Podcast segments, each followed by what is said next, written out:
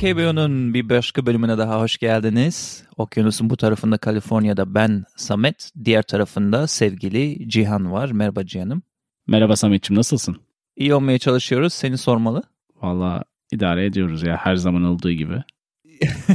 Şimdi bu biliyorsun karantina günlerinde insanlar çok sıkıldı, edildi. Ne bileyim bazı insanlar ne yapacağını bilemedi evlerde falan. Bir yere kapanmışlık durumu bazı kesimlerde baya bir nasıl diyeyim sana problem yaratan bir duruma dönüştü. Ama hı hı. senle çok ilginç bir kişilikten bahsedeceğiz bugün. Çünkü karantinayı dibine kadar yaşamış olan birkaç insandan birisi bu. Belki de dünya tarihinde zorunlu bir karantinadan bahsediyoruz. Ve kitabı da 60'tan fazla ülkede basılıp kendi dillerine çevrilip basılıp kendisinin ama hiç görmediği bir kişilikten bahsediyoruz. Böyle ileriye zıpladım ki bir merak Hı-hı. uyandırsın diye. ee, bu kişi istersen sen söyle adını duyuralım. Bugün Anne Frank'ten bahsedeceğiz siz podcast dinleyicilerine. Samet'in de detaylıca tasvir ettiği üzere uzun bir süre saklanıp şu an bir nevi bizim yaşadığımız konfor alanından bambaşka bir konumda, bir pozisyonda bulunmuş olan Anne Frank'ten bahsedeceğiz. Yani bahsettiğimiz kişilik Anne Frank küçük bir kız ama e, bilmiyorum senin haberin var mı ben baktığımda öğrendim. Aslında yazar olmayı düşlemiş bir kız. Küçük bir kızdan bahsedeceğiz. Dediğin gibi daha sonra bulunan işte günlüğündeki tasvirlere falan da bakarsak bunun için hayal dünyası da müsait gibi duruyor. Evet aslında ilerleyebilseydi yaşamında ve kariyerinde belki de çok çok iyi bir yazar da kazandırabilirdi dünyamıza. Neyse şimdi istersen en başa gelelim ve kronolojik olarak birazcık bahsedelim bu Anne Frank hikayesinden. Bu Anne Frank Almanya'da 1929'da doğuyor. Bundan işte 4 sene sonra kabaca Almanya'da herkesin bildiği üzere Hitler başa geliyor. Ve tabii onun başa gelmesiyle işler hangi yöne doğru gidiyor herkes çok tahmin edebilir. Anne Frank'in ailesi de Yahudi oldukları için birazcık baskıları sezip aslında Hollanda'ya taşınıyorlar değil mi? Evet biraz hani aile öngörüsel olarak davranıp daha işler ilerlemeden pılını pırtını toplayıp Amsterdam'a doğru yol almış. Evet yani bu Hollanda'ya gidişleri yani gittikleri zaman Hollanda you know, kendi halinde rahat bir yer. Almanya'da bir bağlantısı yok. Ama işte Hitler başa geldikten 7 sene sonra falan Hollanda'da işgal ediliyor.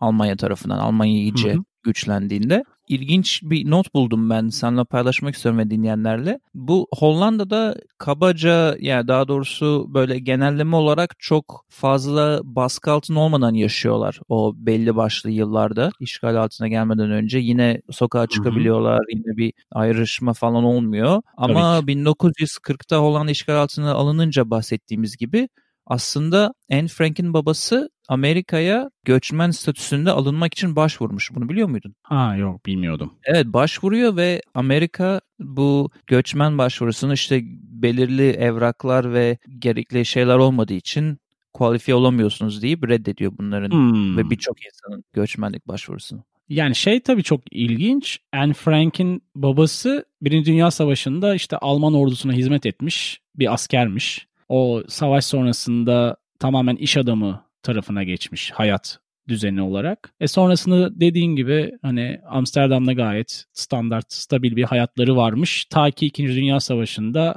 Hitler Hollanda'ya ve Avrupa'nın birçok noktasına girene kadar. Tamamen hikaye bambaşka tarafa evrilip kaçtıkları şeyle yüzleşmek zorunda kalmışlar. Ve aslında bizim bütün hikayemizi ilginç kılan ve milyonların bunu okumasına sebep olan kısımda tam burada başlıyor. Çünkü babası Anne Frank'i doğum günü hediyesi için bir kırtasiyeyi götürüyor ve ona kendi elleriyle bir defter seçtiriyor. Ve Anne Frank de defteri yazı yazmak, karalamak ya da neyse artık orada o zamanki niyeti oradan bir defter seçiyor. Bu defteri hediye olarak ediniyor sanırım 13 yaşındayken. Evet doğum günü hediyesi olarak babası onu almış. Ama benim gördüğüm kadarıyla ve okuduğum kadarıyla Anne Frank o bahsettiğimiz defteri günlük haline tamamen bu saklanma kısmında geçiyor. Evet çünkü bu ilk başlarda aslında her çocuğun yaptığı gibi hayali işte arkadaşlar yaratıp onlarla konuşuyormuş, onların resimlerini çiziyormuş falan.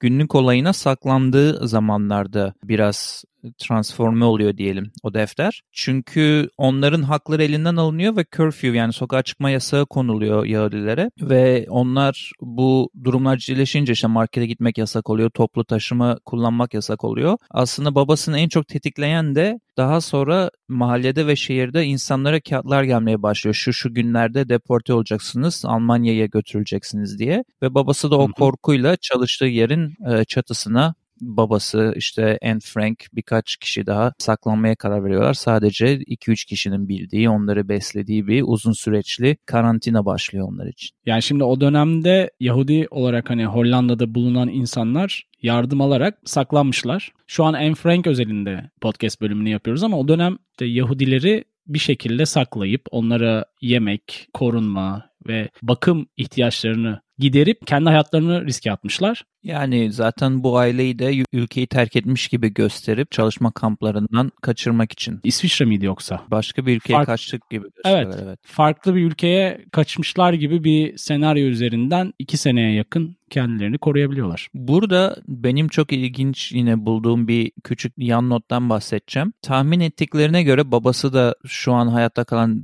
tek kişi olduğu için o dönemlerden oradan edinilen bilgilerden tahmin edildiğine göre bunlar orada sürekli radyo dinlemişler çatıda. Özellikle geceleri insanların girip çıkmadığı iş yerinde evet. radyo dinlemişler. Burada radyoda bu çok karanlık dönemler ya bunlar baskın dönemler. Herkes kaygılı falan. BBC gibi radyoları dinlediklerinde daha böyle tarafsız. Oradaki radyodaki anlatıcılar hep şey demiş bu insanlara. Burada sizin yaşadıklarınız çok önemli. Bunlar anlatılmayacak. Sizin bunu anlatmanız lazım. Bunu anlatmanın en güzel yollarından biri de işte bunu yazmak, bunu anlatmak, bunu resmetmek falan diye sürekli böyle telkinde bulunuyormuşlar dediğine göre de babasının. Çünkü babası onun hiçbir zaman tam olarak bilmemiş Anne Frank'in ne yazdığını her gün o deftere sonrasına kadar. Ama şu an yani sonrasından baktığında geriye adam diyor ki radyoda sürekli biz bunları her gün dinledik işte yazın ne geçirdiğiniz yazın nasıl oldu neler yaşıyorsunuz yazın falan diye hep söylendiği için oradan ilham almış olabilir benim kızım diyor. Şimdi sen hani bölümün başında Anne Frank'in bir yazarlık hayali olduğundan bahsetmiştin ya. Bu yazmış olduğu günlük içerisinde hayali kahramanlar ve karakterler var. Böyle hani onlarla bir nevi konuşuyormuş gibi. Biraz onları bir ete tırnağa bürümüş halde ve en çok yazdığı karakter de Kitty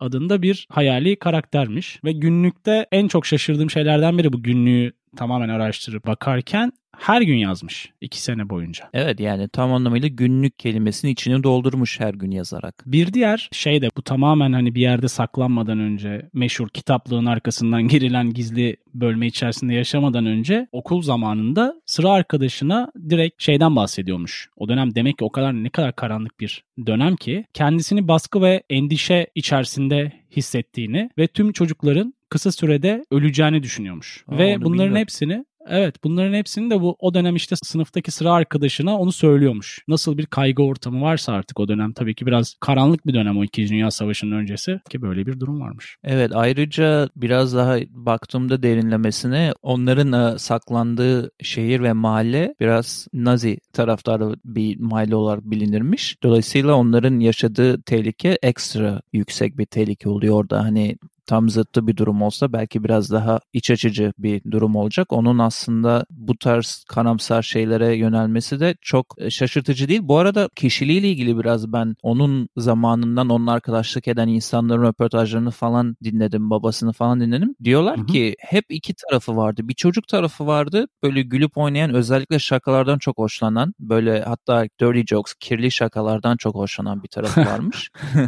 Ama bir yandan da inanılmaz bir anda böyle bir tuşa basar gibi bir switch yapıp ciddileşebiliyormuş. Ve yaşından çok daha olgun oluyordu o zamanlar diyor babası ve yakınları. Yani o günlüğe de aslında o olgun ve ciddi tarafının hakim olduğunu belirtiyorlar. Aslında bir nevi neredeyse iki kişilik gibi düşünebilirsin onu. O şekilde düşünmek daha doğru ve bahsettiğimiz insan da 15 yaşında hayatını kaybetmiş bir insan. Gerçekten o dönemlerden bu dönemlere kadar evrilen bir hikaye ve Amsterdam tarafında en çok ziyaret edilen müzelerden birisi Anne Frank'in evi. Evet heykelleri de var bu arada sokaklarda orada. Biz hayat kaçık bir uykudur deyip böyle bir sürü tarafından çekip bulup anlatıyoruz bir sürü şeyi bu podcast'te ama hayat kaçık bir uykudur deyince bu küçük kızın yaşadığı hani bizim bahsettiğimiz çoğu şeyin yanında devasa büyük bir şey. Çok çok kaçık bir uyku Kesinlikle. oluyor onun için.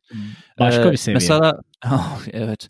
Mesela pazar günlerinden çok nefret edermiş. Pazar günleri en az şeyin olduğu, etkinliğin olduğu çatı katı ortamıymış. Çünkü radyo programları değişiyor, yapabildikleri şeyler değişiyor. Hatta şöyle söylüyordu babası. Biz hepimiz yani büyükler olarak çok uyurduk pazar günü diye. O da canı sıkılıyor ve nefret ediyor diye çok uyumaya çalışırmış ki pazar günü bir an önce bitsin diye. Yani çatı katının ufacık kısmında bile aslında o haftanın günleri onlar için bir şekilde hala yerini koruyormuş. Belki de o sayede biraz da mental olarak sağlıklarını da korumuş oldular diye düşünüyorum. Öyle gözüküyor. Kolay süreçler değil. İki seneden biraz daha fazla galiba. iki sene bir ay falan orada yaşayıp bir şekilde sürekli tedirgin bir halde yaşayıp en sonunda biliyorsun ki Nazilerin bulmasıyla sonuçlanan bir süreç. Orası da biraz gizemli ama. Yani Evet. Gizemli ve şey okuduğum yazıda şey yazıyordu hala araştırılan bir dosya. e, emekli olan bir FBI ajanı mesela kendini tamamen buna adamış Amerika'da. Gerçekten. Aynen. Aha. Onun da röportajı var. Ve bulabilirsem linkini YouTube için bölüm notlarına atarız hkbpodcast.com'da. Şimdi o da kendini buna adamış. Bir iki kişi zamanında işte Naziler düşünce sorgulanmış. Bir iki tane ana şüpheli varmış. Hı hı. Bunlardan bir tanesi bu warehouse dedikleri iş yerinin çatısına saklanırken en alt katında, giriş katında çalışan birisi olduğu düşünülüyor. Ee, Ha. onu şey yapan, ispiyonlayan diyeyim böyle yerel ağızla e, ele veren. Ama o dediğin gibi açık bir dosya. Ne oldu belli değil. Tek bildiğimiz birisi bir şekilde sızdırıyor bilgiyi. Burada insanlar saklanıyor. Çünkü aslında yani iki yıldan bahsediyoruz ve ülke dışına çıkmış süsünden bahsediyoruz. Durup dururken bir iş yerinin çatı katına o insanlar girip baskın yapmazlar. Birileri orada işte ele veriyor onları. Tabii oradan sonra da Bergen-Belsen kampına götürülüyorlar. Orada işte e, maalesef bir tek babası sağ kalıyor Anne Frank'in. Bu zaten hani o dönem Nazilerin oluşturdukları kamplar kategori kategori ve farklı şehirlerdeydi. Dediğin gibi Anne Frank o kampa götürülüyor. Ailesi daha farklı bir kampa götürülüyor. Çünkü çocuk kampına onlar gidiyor. Şey dikkatimi çekti. Arkadaşının aynı röportajı gördük sanıyorum. Arkadaşının söylediği şey çok dikkatimi çekti. Onlar aynı kampa düşmüşler çocuk olunca. Orada nasıl birbirlerinin tanıdıklarına inanamamış kız. Çünkü inanılmaz bitkin ve tanınmaz haldeymiş ikisi de. Tifo'dan öldüğünü düşünürsek Anne Frank'in ve o dönem bir sürü çocuğun ve insanın kamplarda kötü koşullarda kaldığı bir ortam vardı. Ondan dolayı tifo kapıp hayatını sonlandırdığını düşünürsek ne kadar bitkin halde ve tanınmayacak durumda olduğunu da bir nevi böyle hayal edebiliriz. Evet sonra onun babası gibi farklı bir kamptan hayatta kalınca yıllar sonra Amsterdam'a geri dönüyor. Orada hatta ikinci bir evliliğe falan e, işte baş koyuyor falan filan da. Bu geri döndüğünde dediğin okul zamanları falan arkadaşları falan vardı diyoruz ya Anne Frank'in. Bunlardan Evet. bir tanesiyle bir araya geliyor ve zamanında orayı bastığında bu işte Nazi askerleri her şeyi biliyorsun yakıyorlar, yıkıyorlar falan filan normalde. Bu kızın yazdığı küçük şeyleri de ya işte karalamış etmiş ıvır zıvır bu deyip bırakıp savurmuşlar sağa sola ve gitmişler hani önemsiz deyip. Ve birisi de işte buluyor bunları, saklıyor yıllarca. Babası geri döndüğünde ona veriyor. Ona- Babası da işte bunları okumaya başlıyor. Kızım ne yazmıştı? Yani gerçekten çok ilginç böyle tüyler ürpertici, ilginç bir rastlantı orada geriye dönmesi Hollanda'ya onun. Kızının yıllar önce ölmeden önce yazdıklarını bir bir iki yıl boyunca gün gün yazdıklarını okumasına vesile oluyor. Şimdi 15 yaşında hayatını kaybetmiş işte Alman vatandaşı, Yahudi cemaatinin mensubu bir insandan bahsediyoruz. Ben şeyi çok merak ediyorum. Hani sonuçta Amerika'nın çok uzağında olmuş ve farklı bir hikayesi olan bir küçük kızı Amerika nasıl bu kadar bağrına basıp bu kadar nasıl popüler oldu? Onu gerçekten tam olarak anlamadım. Çünkü yani Türkiye'de de tabii ki biliniyor ama Amerika'daki kadar insanların içselleştirebildiği bir insan olduğunu düşünmüyorum ben şahsen. Ya o aslında aslında kitap, önce babası bunu kitap haline getirmeye karar veriyor ve Hollanda'da basılıyor. Sonra Hollanda'da iyi satıp ses getirince Amerika'da bir basım şirketi burada da basalım diyor. Senin soruna cevap, şimdi Amerika'da 30 milyon kopyası basılıp satılmış zamanında Amerika'ya girince piyasaya. O dönem bir de yani çok iyi bir rakam, satış rakamı. Evet abi inanılmaz.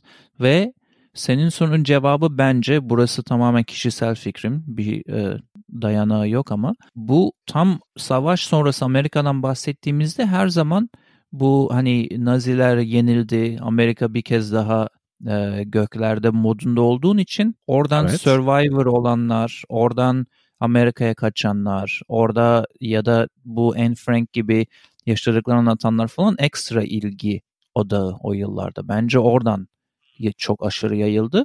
Benim için ilginç olan mesela benim eşim 85 doğumlu.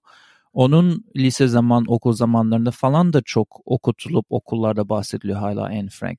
Aslında biraz da ilham için bahsediliyor. Hani ne zorluklardan geçip nasıl o çatıda yaşadıklarına dair biraz da belki bahsediliyor olabilir. Yani uzun lafın kısası dediğimiz gibi en başta 60'tan fazla ülkede çevrilen, basılan bir kitabı olan, günlü bir kitaba çevrilen, hayali de yazarlık olan küçük bir kızın aslında hayalinin kendisi göremese de gerçeğe dönüştüğü çok kaçık bir hikayeden bahsediyoruz burada. Hayatının baharı diyemeyeceğimiz daha hayatına başlamak üzereyken hayatını kaybetmiş bir insandan bahsediyoruz ve sene 1945. Bu vesileyle de evde kalmak zorunda olan, karantinada olan veya zaman içinde belli yerlerde konumlanmış olan insanlar için de böyle hikayeleri dinledikçe daha da ilham vermesi dileğiyle biraz daha belki ne kadar şanslı olduğumuzu yani elimizde internet, televizyon, e, oyunlar, insanlar, müzikler ne bileyim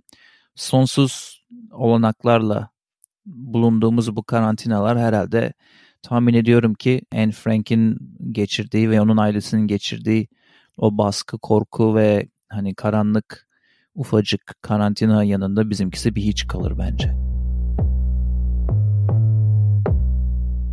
Bir kez daha siz podcast dinleyicilerinin karşısında ne öneriyoruz kısmıyla beraberiz. Önerilere Samet'in başlaması isteğiyle sözü Samet'e veriyorum. Beni tayin ettin yani. Lütfen. ne öneriyoruz bakanlığından gelen dilekçe doğrultusunda ben de o zaman önerilerime başlayayım. Şimdi şarkı olarak elimde Depeche Mode'dan Wrong şarkısı var. Bayağı işlerin yanlış gittiği zamanlarda dinlenebilecek liriklerin on numara oturduğu bir şarkı olduğunu düşünüyorum. Benim çok sevdiğim bir şarkı. Bir de burada çok ses getiren, orasını bilmiyorum Türkiye'yi Cihan'ım sen e, yorumda bulunursun ama burada çok ses getiren Netflix'te The Platform İspanyolca İspanyol film bilmiyorum ama İspanyolca konuştuk bir film olduğunu biliyorum. The Platform adlı bir çok çok ilginç film izledim çok içeriğine girmek istemiyorum. Netflix'ten açıp baksınlar. Hmm. Ee, ama bir hapsolmuşluk, bir karantinalık, bir böyle paralel bir durum var buradaki hikayemizle, bölümümüzle alakalı. Biraz böyle kanlı, şiddetli sahneleri de vardır. Uyarılarda bulunalım tarz şeyleri sevmeyen insanlar için diyor. Ve bakanlığın dilekçesini imzalayıp aynen geri yolluyor. Şimdi bölüm Anne Frank bölümü onunla ilgili bir şeyler eklemezsem olmaz diye düşünüp sen yaparsın diye ben yapmadım. kitap olarak Anne Frank'in Hatıra Defteri İş Bankası Kültür Yayınları'ndan çıkmış bir kitap var. Bu kitabı aslında önermemin sebebi evet hikayeyi insanlar daha detaylı merak ediyorsa bunu Türkçe olarak okuyabilirler. Diğer taraftan da çeviri yapan insan Can Yücel. Bu çok önemli bir detay bence. Hani Can Yücel'in çevirdiği Oo. bir Anne Frank kitabı. İş Bankası yayınlarından, kültür yayınlarından. Merak eden podcast dinleyicilerine birinci önerim. İkinci önerim ise YouTube'da bir Anne Frank House kanalı var. Dikkatini çekti evet, bilmiyorum. Evet çekti evet süper bir kanal. Anne Frank kanalında yeni yapmaya başladılar yakın zamanda. Anne Frank'in video günlük projesi var. Günlüğünden enstantaneleri çekip çok da uzun olmayan videoları yayınlıyorlar ve ilerliyor bu hafta hafta. Haftada iki tane ekliyorlar. Bu merak eden insanlar için biraz daha farklı o dönemin bütün tadını dokusunu hissedebileceğiniz bir görüntü, bir hissiyat oluşturuyor. Tavsiye ediyorum. Bu arada lafını balla kesebilir miyim? Buyurunuz. Bölümde bahsetmediğim için bahsetmem lazım sen bunu söyleyince. O bahsettiğin kanalda abi Anne Frank'in tek olduğu düşünülen ve orijinal bir 10 saniyeli görüntüsünü de bulmak mümkündür. Ne öneriyoruz kısmında onu da önerelim. Kendisinin hakiki Anne Frank'in 10 saniyelik bir siyah beyaz videoda hı hı. E, görüntüsünü bulmak mümkündür. Çok ilginçtir yani o da. Diğer önerilerimiz ise iki tane şarkı. Bir tanesi Simge Pınar'ın Yeni Bir Hayat isimli şarkısı. Diğeri ise The Doe grubunun Instant Crush cover'ı. Bunları HKBU dinlencesi Spotify ve YouTube playlistlerine ekleyeceğiz. Teşekkür ediyorum Cihan'ım bu güzel önerilerin için. Ben teşekkür ediyorum Samet'ciğim. Sana ve bizi dinleyen podcast dinleyicilerine. Ayrıca dipnot olarak bizi sosyal medya hkbupodcast.com üzerinden takip edip bizimle her türlü iletişime geçebilirler. İlaveten son dönemde açtığımız, yakın zamanda açtığımız Patreon hesabımız üzerinden de bizi destekleyebilirler. Teşekkür ediyoruz Cihan'ım bu güzel hatırlatmalar için. Herkese dinledikleri için ben de çok teşekkür ediyorum. Bu zor günlerde esen kalın, sağlıklı kalın diyorum. Hoşçakalın.